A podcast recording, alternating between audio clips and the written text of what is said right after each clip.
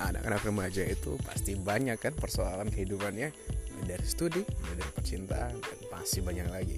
Nah, di sini kita akan bahas dengan konten-konten menarik dengan cara yang berbeda pula dan berbicara yang pastinya yang paling paling paling kalian tungguin untuk anak remaja semuanya. Dan jangan lupa untuk dengerin Jason Nia, Raja dan Era. Pasti kalian akan betah untuk dengerinnya. Oke, okay? check this out.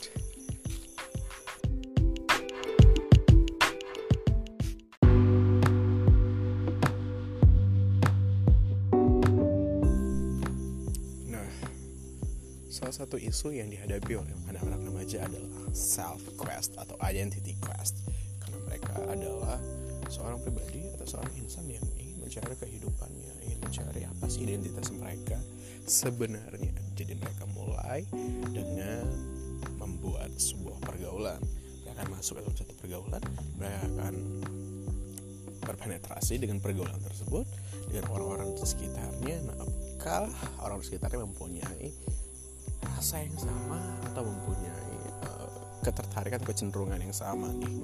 Nah, di sini yang menjadi masalahnya adalah ketika mereka telah menemukan sesuatu yang menurut mereka itu serupa dengan mereka, sama dengan mereka, pastilah mereka akan terikat dengan tuh satu pergaulan atau satu society. Nah, di mana society ini bisa membawa dampak yang positif atau negatif. Tapi sekali-sekali bolehlah untuk coba-coba cek coba-coba kayak buat apa gitu namanya ya. Hmm, mungkin kayak survei apakah orang di sekitar kita itu adalah orang-orang yang baik orang-orang yang berdampak baik buat kehidupan kita.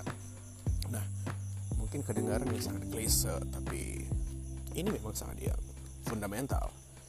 Karena dengan memiliki orang-orang sekitar kita yang berdampak baik bagi kita pasti kita akan memiliki kehidupan yang baik pula sebaliknya kalau kita memiliki orang-orang yang berdampak buruk bagi kehidupan kita wow jangan salah kehidupan kita pasti akan buruk juga. Nah memang benar ada yang mengatakan seperti ini. Nilaimu ditentukan oleh di mana lingkungan kamu berada. Dan pergaulan yang buruk itu bisa merusak kebiasaan yang baik.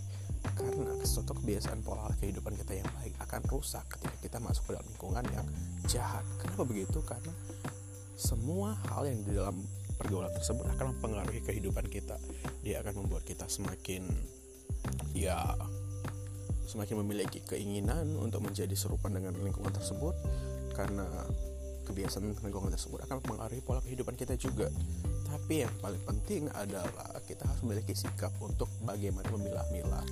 Ini persoalan dengan baik dan benar dan juga teliti pastinya tanpa harus merusak hubungan dengan orang lain tersebut dan lingkungan itu. Tapi kita perlu hikmah nih di sini.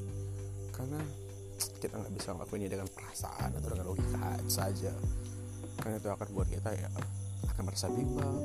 Gimana ya nanti kalau kita ambil keputusan ini? Apakah nanti waktu aku udah lama di sini terus aku ambil keputusan ini apakah nanti mereka bakal ngejauhin aku kita takut dan sebagainya ya. Ketakutan yang sangat luar biasa sering kali ketakutan ketakutan itu membuat kita berhenti melangkah untuk mengambil keputusan.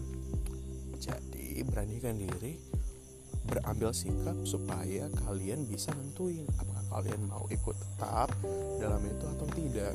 Oke jangan lupa ya gengs untuk subscribe terus